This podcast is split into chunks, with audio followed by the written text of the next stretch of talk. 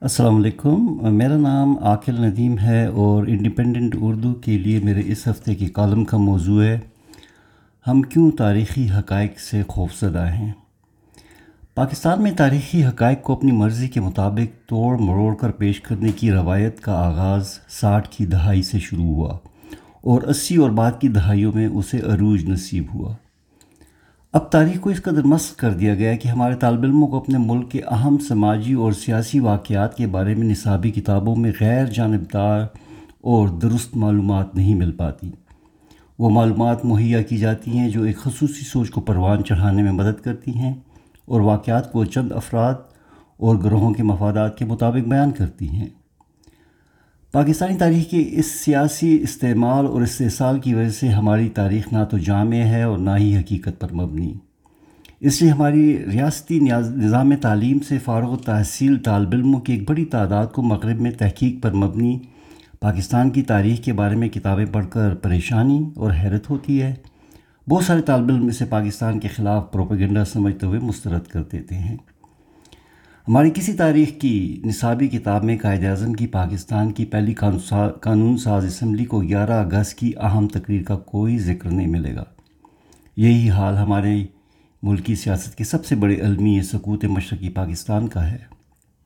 ایک منظم کوشش کے ذریعے ہمارے نوجوانوں کے ذہن میں اس علمیے کے بارے میں نصابی کتابوں کے ذریعے غلط معلومات ڈالنے کا بڑا کامیابی سے اہتمام کر دیا گیا ہے۔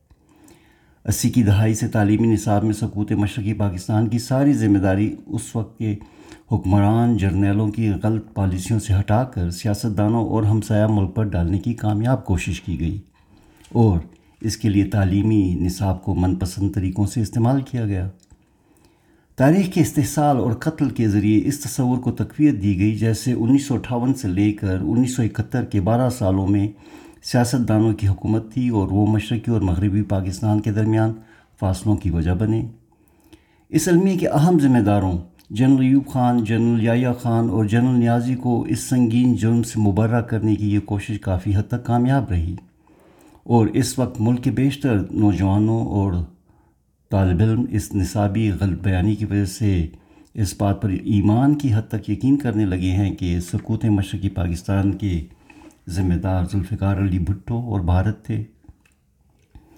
اس تصور کو مضبوط کرنے کے لیے سیاستدانوں کو پاکستان کے بننے کے بعد آئین وقت پر نہ بنانے کا بھی الزام لگایا گیا۔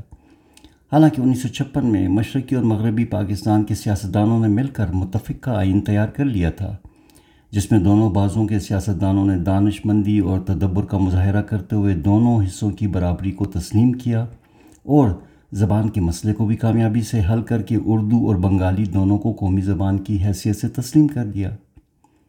اس آئین کو سکندر مرزا اور جنرل ایوب خان کی سازشوں کی وجہ سے نہ چلنے دیا گیا اور صرف دو سال بعد انیس سو اٹھاون میں پاکستان کے پہلے متفقہ آئین کو ایوب خان کے مارشل لا کے ذریعے ختم کر دیا گیا۔ مگر ہماری تاریخ اور نصاب کی کتابوں میں اس کی، اس ناکامی کی ذمہ دار سیاستدانوں کو ٹھہرایا گیا۔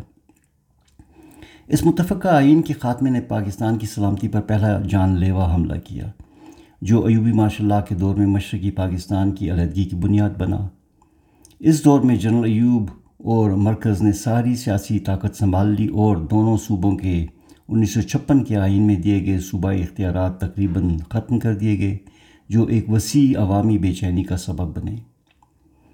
اسی طرح سیاسی جماعتوں کے انیس سو باسٹھ کے انتخابات میں پابندی نے ملکی یکجہتی کو مزید کمزور کیا۔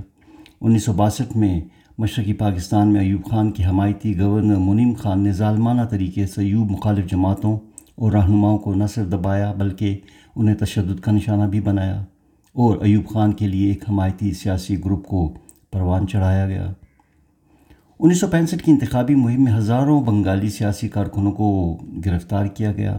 اور پریس کو بھی سختی سے کنٹرول کیا گیا۔ طالب علموں کی ہڑتالوں سے تشدد سے نمٹا گیا اور یونیورسٹیوں میں گھس کر طالب علموں کو گرفتار کیا گیا۔ اس طرح کی ظالمانہ کارروائیوں نے مشرقی پاکستان کی سیاسی قیادت کو نہ صرف ایوب خان سے مایوس کیا، بلکہ مغربی پاکستان کے خلاف بھی غصے اور کچھ حد تک نفرت کو بھی ہوا دی۔ کیونکہ ایوب خان کا، ایوب خان کو مغربی پاکستان کا نمائندہ سمجھا جانے لگا۔ انیس سو پینسٹھ کی جنگ نے ان حالات کو مزید قوت دی۔ انیس سو پینسٹھ کی جنگ نے ان خیالات کو مزید قوت دی اور یہ خیال بھی جر پکڑنے لگا کہ مشرقی پاکستان کو بھارتی جارحیت کے خلاف بے یار و مددگار چھوڑ دیا گیا تھا۔ معاشی ترقی میں بھی ایوبی دور میں مغربی پاکستان کئی درجے آگے نکل گیا اور انیس سو انسٹھ اور ساٹھ میں فیکس آمدنی میں مشرقی پاکستان سے بتیس فیصد برتری حاصل کر لی۔ یہ برتری انیس سو ستر میں بڑھ کر اکسٹھ فیصد ہو گئی۔ اس سیاسی اور معاشی ناانصافی نے ہمیں انیس سو اکہتر کے المیے سے دو چار کیا۔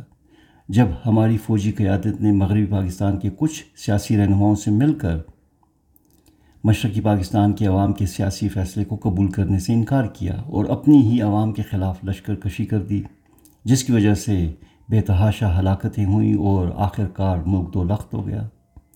لیکن یہ سارے تلخ تاریخی حقائق آپ کو نصاب کی کتابوں میں نہیں ملیں گے۔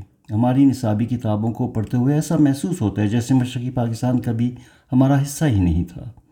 اور بنگالی ہمارے ساتھ شروع سے ہی رہنے کے لیے تیار نہیں تھے۔